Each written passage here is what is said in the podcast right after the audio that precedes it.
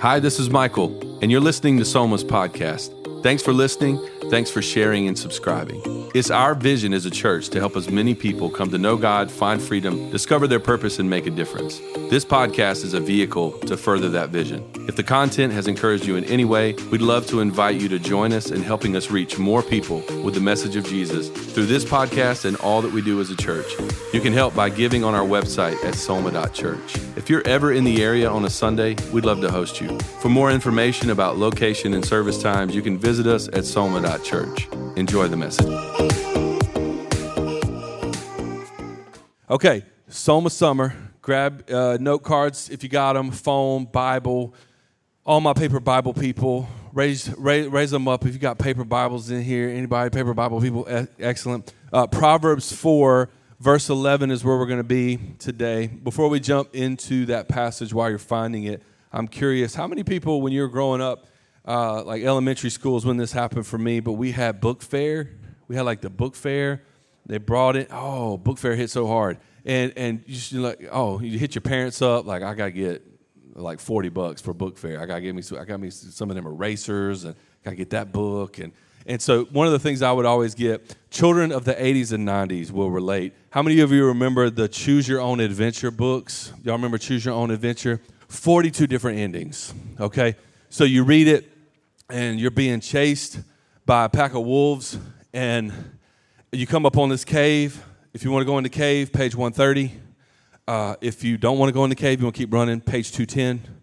And you just have to make a decision. And, and there's a lot riding on this decision, but you're like, all right, well, I'm going to go in the cave. You go in the cave, you realize it's not a cave, uh, it's a volcano. Now you're plummeting to your death, 500 feet into some lava. You're like, hold up, get back to. You, you go back to a different ending. But you can read it 42 different endings. So great. But um, a lot of us think that, you know, God's will for our life and following Jesus and life in general kind of works like a choose your own adventure novel. Like so much is riding on our decisions. If I turn to page 130, I might die, might be destruction, might be chaos. Also, what I'm after is peace and prosperity. But there's so much that's riding on this particular decision and what we see in Proverbs 4 is that's not the way that it is. That's not the way that life is. And so, but when we're following God, sometimes it can feel that way. Uh, and so we struggle with questions like Should I take this job?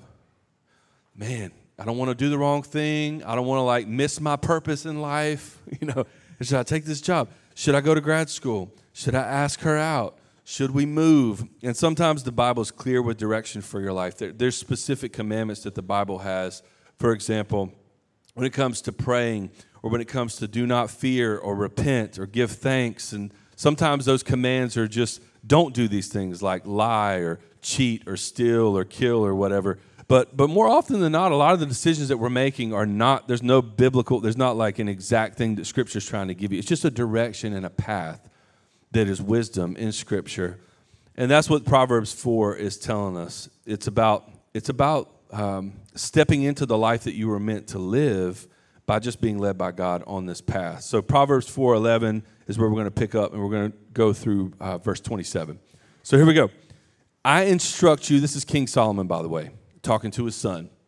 I instruct you in the way of wisdom and lead you along straight paths. Everybody say paths. Now listen to how many times he says paths. When you walk, your steps will not be hampered. When you run, you will not stumble. Hold on to instruction do not let it go. Guard it well. Man, it is your life. This wisdom, this path that you're going to be set on, is going to give you over to life. Do not set foot on the path of the wicked or walk in the way of evildoers. Avoid it. Do not travel on it. Turn from it. Go on your way. They cannot rest until they do evil. They are robbed of sleep until they make somebody stumble. They eat the bread of wickedness and drink the wine of violence. The path of the righteous is like the morning sun, shining ever brighter till the full light of day. But the way of the wicked is like deep darkness. They do not know what makes them stumble. My son, pay attention to what I say. Turn your ear to my words. Do not let them out of your sight. Keep them within your heart, for they are a life to those who find them and health to one's whole body. Above all else, guard your heart. Everything you do flows from it. Keep your mouth free from perversity. That's a word for somebody today. Keep corrupt talk far from your lips. Let your eyes look straight ahead. Fix your eyes, your gaze directly before you. I love the way the author of Hebrews says it. We need to fix our eyes on Jesus, the author and the perfecter of our faith. Hey, just have real focus. A lot of our issues are attached to distractions that we experience. He says, hey, focus. Fix your gaze directly before you. Give careful thought to the paths. There's that word again. For your feet and be steadfast in all your ways. Do not turn to the right or to the left. Keep your foot from evil. And, uh, and I love it because in Proverbs 4, he gives us three promises that I think are really cool.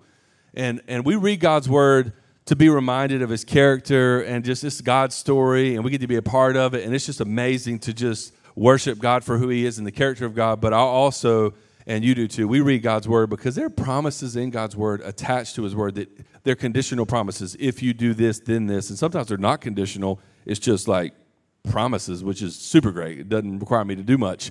But, uh, but I'm all about the promises because there's something for me in that. So, verse 12, when he says, When you walk, your step will not be hampered, and if you run, you will not stumble if you walk in the path of wisdom.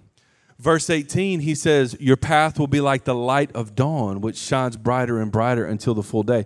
Basically, you get more clarity. There's going to be more, it's going to be more clear, more revelation, more direction for your life if you're walking in wisdom than if you're not walking in wisdom. You'll stumble all over yourself. Verse 26, and this is my favorite one.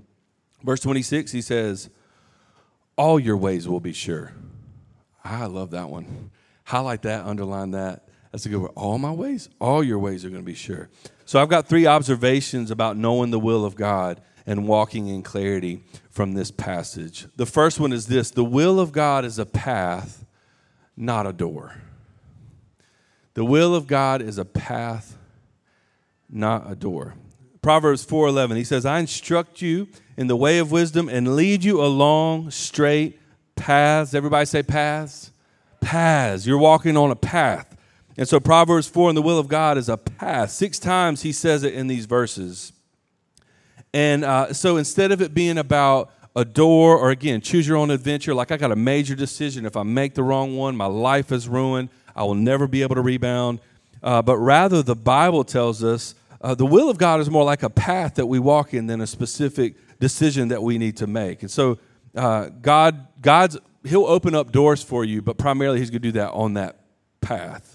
That's where he's going to open up doors. And so he's not so much concerned about the what or the particulars because you're like, all right, do I need to take this specific job? Because if I don't, I'll ruin my life. It's more about how. It's more about who you're becoming and how you carry yourself as you navigate those opportunities. And so it's the path. So most seek the will of God like it's an answer to that question. Um, a lot of people have that eight ball theology. You went to Cracker Barrel, you went to the toy section, you got that eight ball, and you were like, "Do I need to? Do I need to ask her out?" you know what I mean? Definitely. You know, like, uh, do you know? Do I? Do I need? Am I going to be a billionaire? No. Okay. So, uh, but you, but you're you're wanting a, a quick answer, and that's not the way that the Bible teaches us about God's will. God's will is more a path that you walk in, lifestyle choices, patterns of behavior, ways of thinking, disciplines that are built things you begin to love, watch this, as you do them. Even if you don't love them on the front end, as you do them. And then as you're doing His will, as you're walking that path, then you will be doing the will of God as you walk in the direction that He wants you to walk in. And so wisdom tells us to follow Jesus, and as we follow Him, we're doing the will of God. That's what it teaches us. And God, you know, in, God rarely speaks audibly, both in Scripture but also in our lives. Side note: If He speaks a lot to you audibly, please let me know. But like God, like occasionally, Holy Spirit will just impress upon you a specific thing or specific directions, and that happens in our life. But a lot of times, that's that's the the exception. A lot of times, that's not happening. And again, if this happens to you all the time, for real, please let me know. But but a lot of times, He's already spoken through His Word, and then the Holy Spirit's just giving us application for what He's already said in His Word. And so, um, Great example is the Apostle Paul. So, Paul in Scripture, he gives all of these. Um, he, the way that he phrases things are they're somewhat tentative phrases for a guy like Paul. So, Paul, if you're new to church space, if you're new to the Bible, so he writes two thirds of uh, of our New Testament. He's writing all these letters to these churches that he helped to establish. But before all that, persecutor of the church, far from God, Jesus meets him. He literally meets resurrected Jesus. And then after that, God changes his, his heart, his life, and he gives everything over to help advance the gospel, the good news that Jesus was alive and then he died and now he's resurrected, and that has implications for everybody else's resurrection. Paul gives his life over to that, and he's a wild man. And sometimes God will give him specific instructions don't go there, go here. But more often than not, when you read Paul's letters, he's just talking about what, like, I'm just going to try this on. Watch this. This is Acts, this is Acts 15, verses 28 through 29. He says this It seemed good to the Holy Spirit and to us. Like, I'm 72% sure this is what God wants me to do. Right? It's this whole, like, I'm, this seemed good to the Holy Spirit and to us. And there's another example, like in 1 Corinthians 16, when he's writing a letter to the church. I'm going to paraphrase this part for time's sake. But uh, you can check my math on it. Go back to 1 Corinthians 16 and read it. But when he says, When I come to Corinth, I'll see what everybody thinks about me going to Jerusalem. I don't know if they're going to want me to go to Jerusalem. I want to go to Jerusalem. I'll see what they think about it. I tried to get Apollos to come to visit, but he didn't really think it was a good idea right now. And for now, my plan is to come to you after I go through Macedonia. That's my plan right now. It could change. I'll probably stay a while, maybe even the winter. Again, tentative phrasing. I want to take my time if God permits me to. I'm also going to spend some time in Ephesus because there seems to be some great things that God's doing there. That's his letter to the church in Corinth. I'm going to try this out.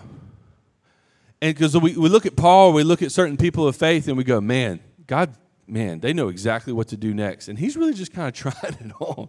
He's kind of walking in the way of God without having specific instruction. He moved in the direction he thought he was supposed to go. And so here's some of the things that you and I hear that I think are unhealthy sometimes when it comes to the will of God for your life and my life. The first one is follow the open doors. Man, just, man, follow them open doors. God will open up doors. And hey, if God closes a door, he'll open a window, somebody, right? So you'll have, you'll hear phrasing like that, which is not wrong. And I'm an opportunist. I'm all about an open door. But sometimes the open door doesn't mean that you're supposed to take it, it's just an opportunity. So it doesn't translate into God opened this door. This is where God wants. It's just an open door. It's not even. It's just an opportunity. Um, there's all kinds of biblical precedent. For example, the fall of man. I mean, we're all we're at the beginning of this story. We're in Genesis, right? So there's an opportunity. I can eat that fruit, or I cannot eat that fruit. It's an open door. I'm gonna eat that fruit. Uh, Jonah is a great example. God calls Jonah to the people of Nineveh. I want you to go and take this message to these people. I want to rescue and redeem these people. He's like, No, I hate those people. Open door is the boat. I got an opportunity. That boat is going to Tarshish. I'm about to get on that ferry. I'm about to punch my ticket. That's an open door. That's an opportunity that's not necessarily of God. So he, he goes, he gets on the boat, open door. They let him on, open door. They get all settled. Everything's comfortable, open door. They start, they're in the water. He's thinking, this is great. And sometimes the open doors are the things that we step into that are not of God leads you to a place that's not that great. So you could get eaten by fish, is what I'm trying to say on this first one. So it's like, so follow the open doors, is not necessarily God leading you down the path. Or how about this one? People say, I had a peace about it. Oh, I just had a peace. It felt good. Just felt good in my spirit. I just I had a peace about it. And and again, God will give you a peace. And even a peace that passes um, understanding, like it's supernatural a lot of times it's attached to really hard situations that you're navigating. It's a grace that God gives you to endure whatever it is that you're enduring. But a lot of times it's not stepping into things. The, the whole idea is to not be don't don't follow your feelings. Like the whole the whole idea uh, is um, you know peace is not necessarily your God. God sets a path for us. Um, and then the next one is the Holy Spirit. People say the Holy Spirit was prompting me to do that. Basically, God told me to do it. Which what are you going to say to when people when people tell you that you're like okay, okay cool we'll see that's what you say right so it's like the Holy Spirit was prompting me to do that and the Holy Spirit definitely leads by impressing people uh, you know impressing something on you revealing something to you um, but just because you get a hunch or an impression they're not always necessarily from God in other words your gut doesn't equal God so just because you feel a thing again doesn't translate to this is God's path for me so the best thing for you and I to do is to take, man, this is a strong impression, or there's a peace attached to this, or this is an opportunity or an open door, and then filter that through God's word. What has He already said? Do I know it? What has He already said? And then invite wise counsel. Who's, who's discerning in my life that knows the path of life that knows what wisdom looks like. Invite them in and then have them be a part of that conversation. And then uh, when we get there, talk like Paul talks. Paul says, It seemed good. Like, I think this is what God wants us to do. I'm not entirely sure. And if anytime you're reading the scripture and God's doing great things through people, Old Testament and New Testament, they're not 100% sure ever. I just want to encourage you. They're, they're never like, I mean, aside from Jesus, they're always like, that's kind of what faith looks like. And, and so, like, even when we stepped out to start Soma, we were like 64% sure this is what God wanted us to do. And I'm, we were lower than what, you know, like, we were just, we were this side of 50. And, but we had people like, I don't know if that's a good idea. That's crazy. That's dumb. I don't, you know, but, but, we, but we were pretty sure it seemed good to the Holy Spirit and to us that we would do this. And so, um, just those are the things that, that hold us up sometimes. We think about our lives making decisions. What is the will of God for my life? Like a choose your own adventure novel. Man, if I make the wrong decision, I've ruined everything. Instead of staying on the path that God has for us. And some of the things that keep us from that path are things like passivity. We're passive. So we're, we're a passive people. We're waiting on God to tell us to do something, and He's already given us uh, a commission to do what He's called us to do love God, love people, make disciples enjoy. Like it, like there's no specifics attached to. He's not like, okay, well you can't, you know, can't wear those shoes today. Like he, like he, there's no specifics attached. You know, it's just like, hey, love God, love people, make disciples. I'm going to help you. I'm going to comfort you. I'm going to be there the entire time. Sometimes I'm going to speak to you. Sometimes I'll give you specific direction. Other times I've already given you the answer. And so walk in that way. And let me give you some practical next steps for those of you who are in this place where you're struggling with passivity. Exercise the gifts that God has given you. So if you're a follower of Jesus, but you're just walking around dormant in your gifts, you don't serve anybody, you're not, you're not using the things that God has given you in a relationship with Jesus, please serve other people. You were made for it. You were made for the one another's in this room. Matter of fact, here at Soma, lean into it. It's a huge part of our vision It's making a difference in people's lives. Serve Day is attached to this. Literally, just God, what do you want me to do with my gifts that you've given me? My time, my resources, my emotional equity, my passions, my talents, my money, everything. And then what can I do to serve people with what you've given me? And then begin to exercise those gifts. Begin to serve people here at Soma, outside of Soma. But again, love God, love people, make disciples. That's the whole idea. And there, uh, there doesn't have to be specific uh, you know, a directive in order for you to walk in the will of God or in, in, the path that He has for you. For example, Esther in the Bible. Esther doesn't walk in passivity. Great example of someone who doesn't hear specific direction from God, already knows her assignment. She's there. Hey, all of the people of Israel are going to be wiped out if you don't do something about it. She's like, that's probably on me. I should probably pick this up. Nowhere in Esther does God speak to her, nor does she ask. She knows the answer this is my assignment. And she even says in the book, just like Paul, hey, I'm pretty sure this is what God wants me to do. I, I feel compelled to do this for my people. I know God is in the business of loving people, serving people. I'm going to try and help these people. And then she says, if I perish, I perish. If I die doing it, I die doing it. But just begin to step out in faith and do the things you know God's already asked you to do. Another example some of us are waiting on, this is more practical. Some of us are waiting on the perfect job. So you're like, you got in your mind what the perfect job is. Amazing. But you don't have a job currently. And so I'm gonna tell you, your future employer is gonna, you're gonna, they're gonna find you a lot more attractive if you have a job as you apply for the perfect job, right? So just get a job, work while you wait. So just get the job that you need to get the next job, to get the next job, so that one day you get the perfect job, right? But you don't, you don't start there. Just what, what can I do with what I got? Where am I at? Here's another one. some of you, are, uh, for some of us, um, marriage is super scary. So, you know, you, you've been dating for a decade. I'm shooting shots today. Don't look at anybody. But you've been dating for a decade, and it's time. And uh, and and the the thing you're stressed out about is like, how do I know if she's the one? There is no mythical one. Just let you in on that secret. There's no mythical one. There's compatibility. There's a shared faith and a conviction in Jesus. there's mutual interest and attraction, and God will use all of that to bring people together. And guess what? Once you are together, once you're in a covenant, uh, in a, you're in a marriage and in a covenant relationship, that is your one. Okay, so like that's the mythical one. But but up to that point, as a couple, you decide: is this what we want to do with our lives? I know it's wild, and so here's some questions you could be asking right now: Are you attracted to her or him? If you are not, please stop playing games. Like, break up with each other and, like, this is ridiculous. Life is short. Would she make a good wife? Would he make a good husband? Am I afraid to introduce this person to my parents? You know what I'm saying? Hard pause. Okay, so so uh, it it you know is is he is good companion? They're gonna make a good companion, a good a good wife, a good husband, a good mother, a good father.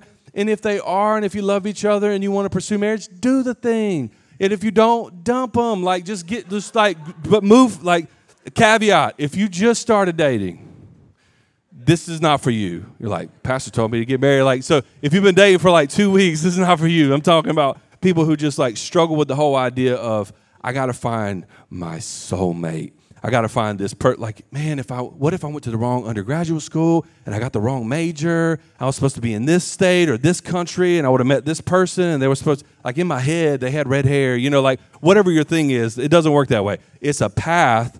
Do they love Jesus? Do they love me? Again I'm just giving you I'm just giving you food for thought. So we we talk about finding the will of God. Most of God's will is not lost but just start doing something just move and we don't move. And here's the reason why we don't move forward a lot of times, whether we're talking about jobs, school, you know, moving towards uh, a relationship or marriage or anything like that. We don't really trust that God will take care of us. So we need Him to tell us something directly before we'll do it.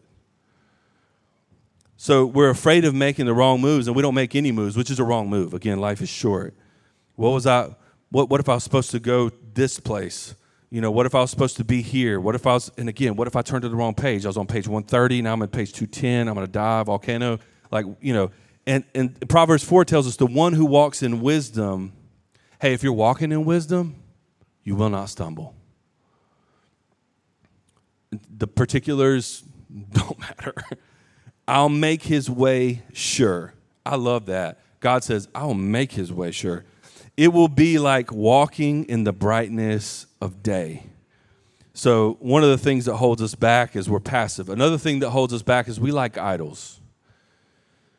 We like idols. And if you're new to Bible language or the whole idea of an idol, basically is misappropriate. You're just putting something in the place of God that doesn't belong there. You have misaligned priorities. Instead of pursuing a relationship with God, He created you, fashioned you, uh, He built you for a purpose. He desires to be in relationship with you. He wants top spot. You put something else in the place of God, and you got to have this thing this whole idea of, of idols. Behind a lot of our stress over the will of God is the idol of the good life, the presumption that we really need a perfect life to be happy, as if God promised you that.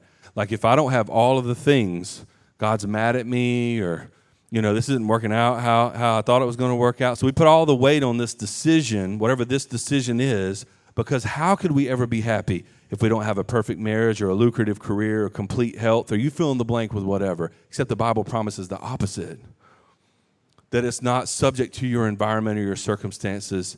He will give you joy. He will give you peace. He will give you satisfaction and fulfillment and freedom. A perfect job, perfect marriage, these things are not your security for the future. God is your security.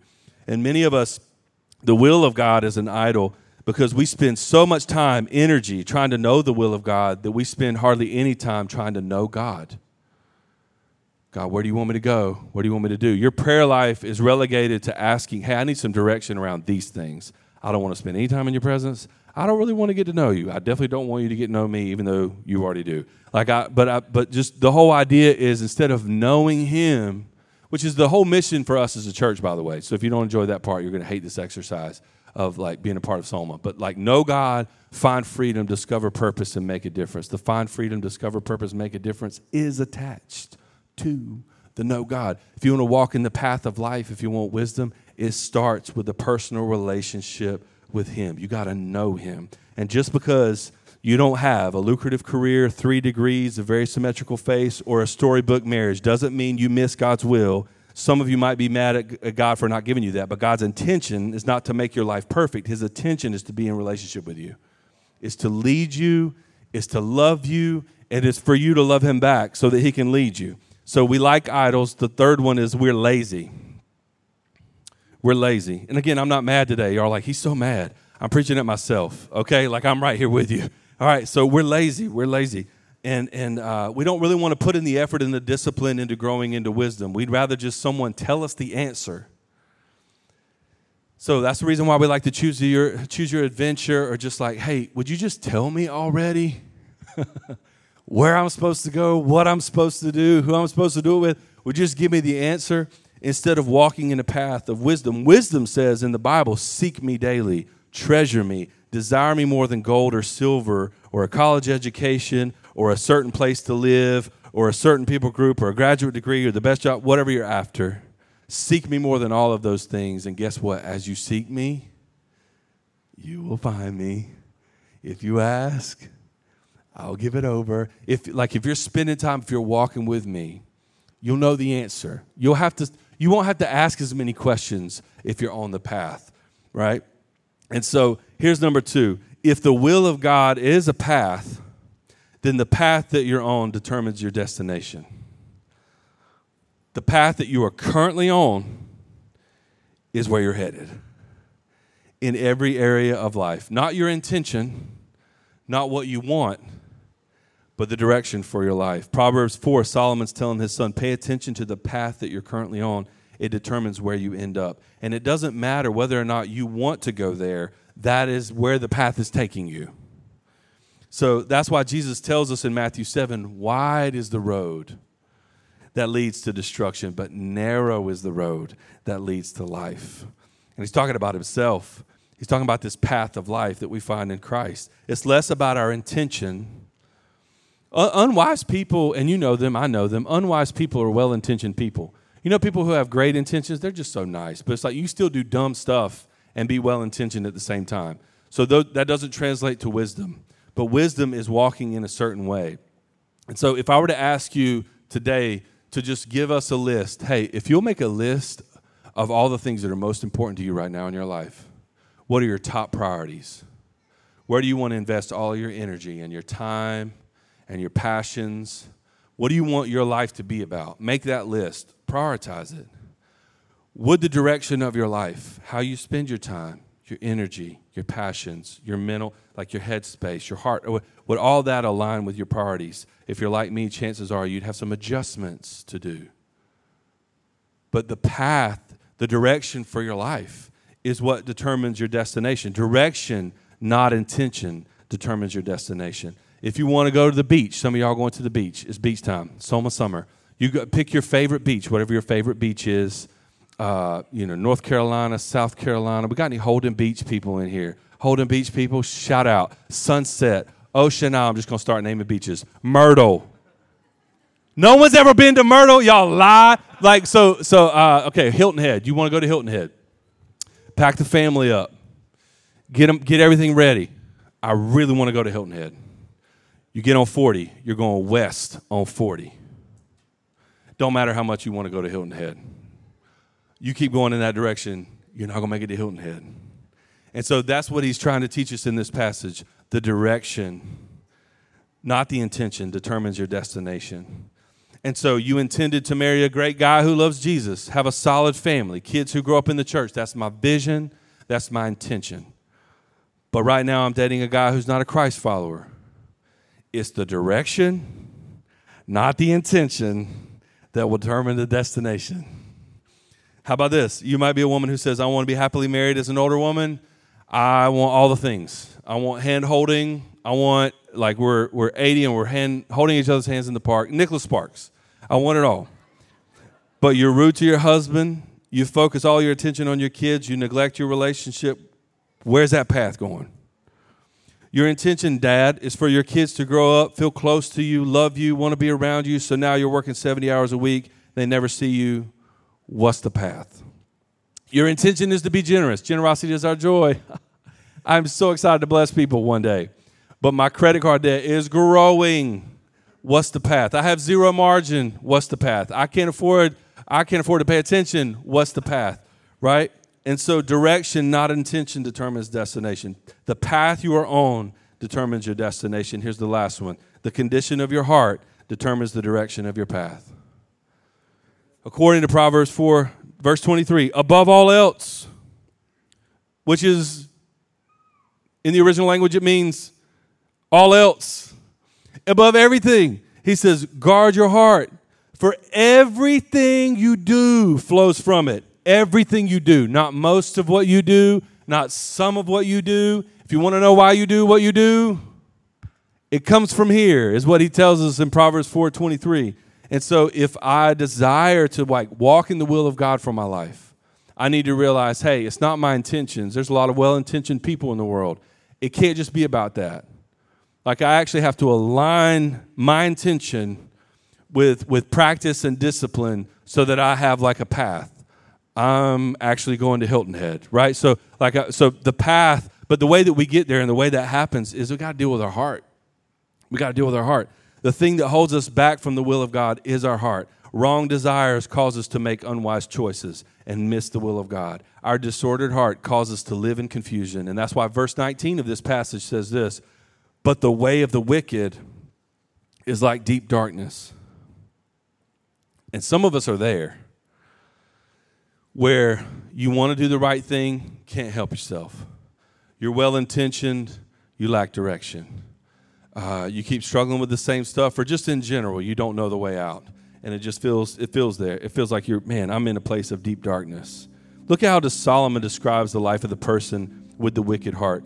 It's, it's the essence of the sinful heart in Scripture is a heart that feels like there's something that it needs that it can't be happy without that thing. Again, back to idolatry. Okay, am I putting God where He belongs, or is there something else there? And you can even put good, you can even make good things a God thing. You could take uh, a career that is great, that helps helps people, serves people. It can be a marriage. It can be another person. It can be. You can take things and put them and just have the wrong order, and it will it will lead to a path of destruction to the point that you're making stupid decisions in pursuit of that thing, and then it ends up destroying your life. For example, well, I'm gonna go back to the, our marriage uh, example for those who are in dating season or for people who are navigating that next step. Um, there are some people who who struggle with marriage and they obsess over it. It's an idol for them. This whole idea of I've got to find this perfect person and I have this standard and I have this bar and every time I date some joker it's like they're not meet even though you don't meet that bar, but like there's a standard in a bar so high that it's just like I just can't I don't date anybody.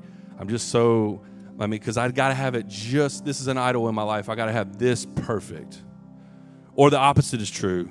I just got to have somebody. I'm a serial dater because I got I got to have somebody. I just need I just need somebody close. Doesn't matter who. I mean, you know, if you're breathing, if you're, you know, like just some people they struggle, so it's it's an idol for them, and that they just need that as a, just as a comfort. They can't, you know, they can't live life without it. They don't care if the person's right for them. They just have to have somebody. And so, for both of these examples, the disordered heart sabotages them and causes them to make bad decisions. The one in not pursuing marriage or pursuing a life with somebody, and the other in dating everything that moves. And so, uh, it, other others of us do this with our careers. So, moment of vulnerability right now. So, like one of my idols is career, and it's easy for me to hide behind. I've said this before, so I'm not telling you anything new unless you are new. And then, hey, welcome. I'm going to tell you about my idols. So, uh, but but but one of them is like what I do, and I know if you're a lot of guys, we struggle with this one because a lot of our identity and our worth is attached to what we do. But um, so it's easy for me to hide behind because it's ministry, so people pat you on the back. Like, man, look what you're doing for Jesus. That's amazing. But you can still abdicate responsibility as a husband, as a dad, as a son, as a brother, as a friend, as a family member. You could still just just miss it and then get to the end of life. And, and, but if I were to put it on paper, I wouldn't put it on paper the way that I'm living it. Again, sometimes your your your direction and the path for your life has to align with your intentions. And so, just think about what are you what are yours? Like, what are your idols? What are the things that you think about a little bit too much? You're a little too emotionally invested in. Man, if I don't get it just exactly the way that I want it, my life falls apart.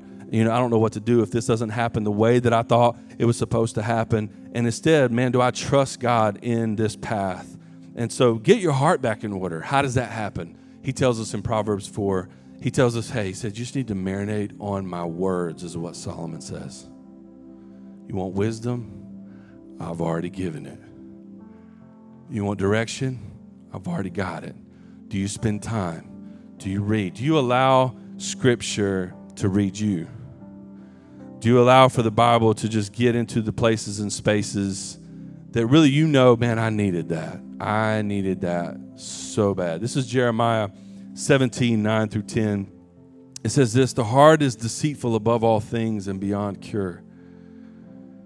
It's deceitful above all things. You lie to yourself more than you lie to anybody else, by the way. So you don't even know how bad it is, right? Who can understand how bad it is? I love the answer in verse 10. I, the Lord, search the heart and examine the mind.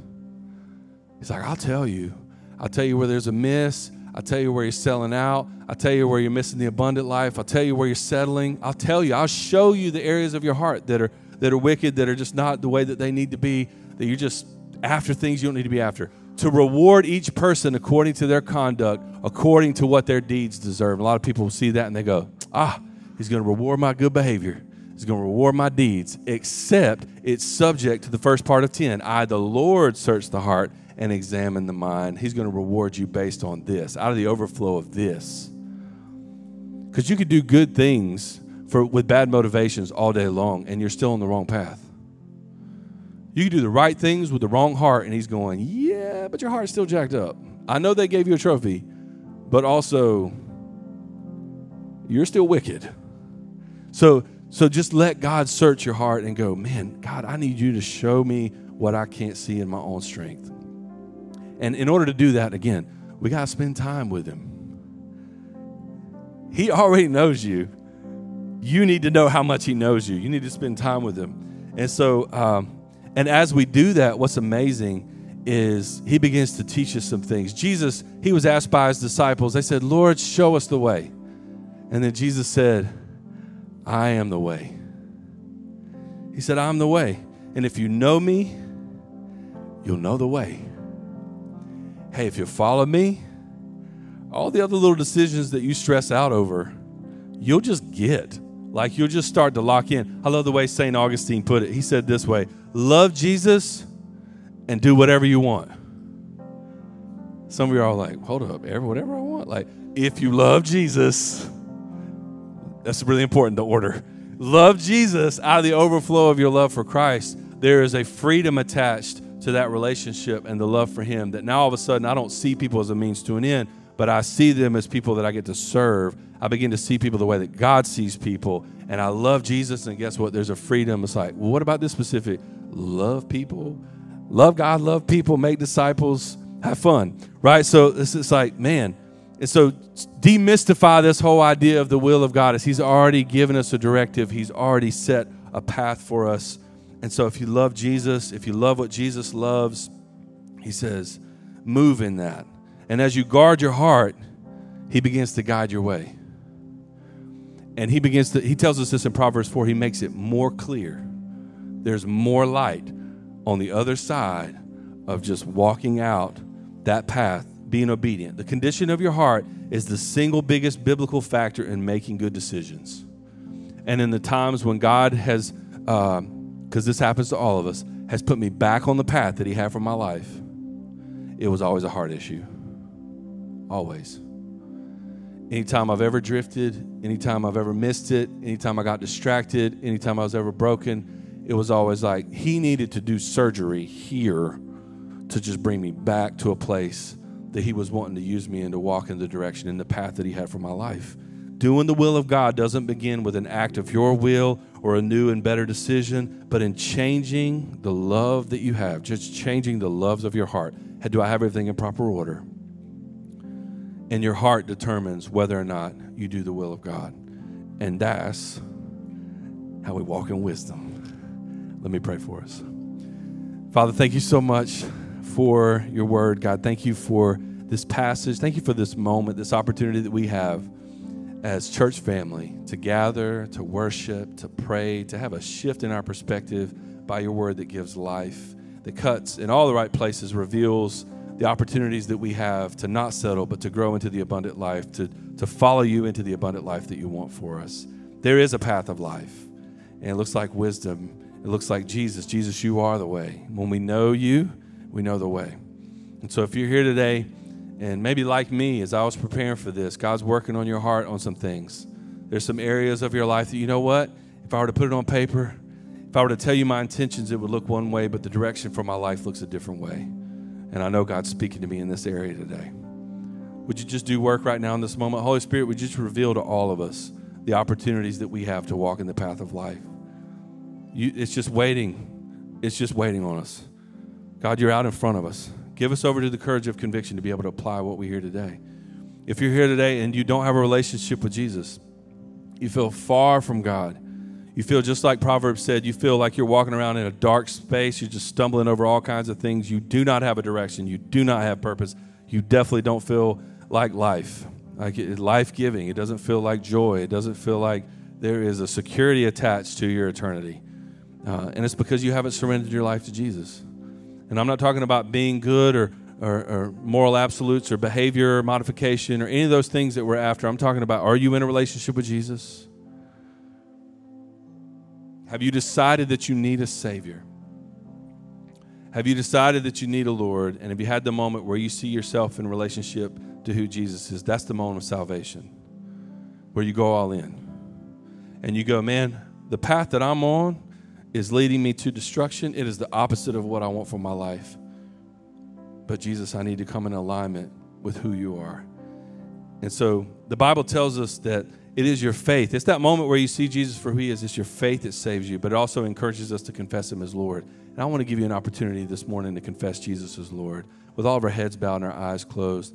Again, this is a moment between you and God. Holy Spirit is revealed to you, hey, there's some inconsistent things. You're going in a direction that's going to lead to death you are not in a relationship with Jesus, and you need to come into surrender. You need to come under uh, His covering, have Him as identity. He needs to be your Lord and your Savior. You need to experience salvation today. If you want to surrender your life to Jesus and you're in the room with all of our heads bowed, just raise your hand in the room and just say, That's for me. I want to confess Him as Lord.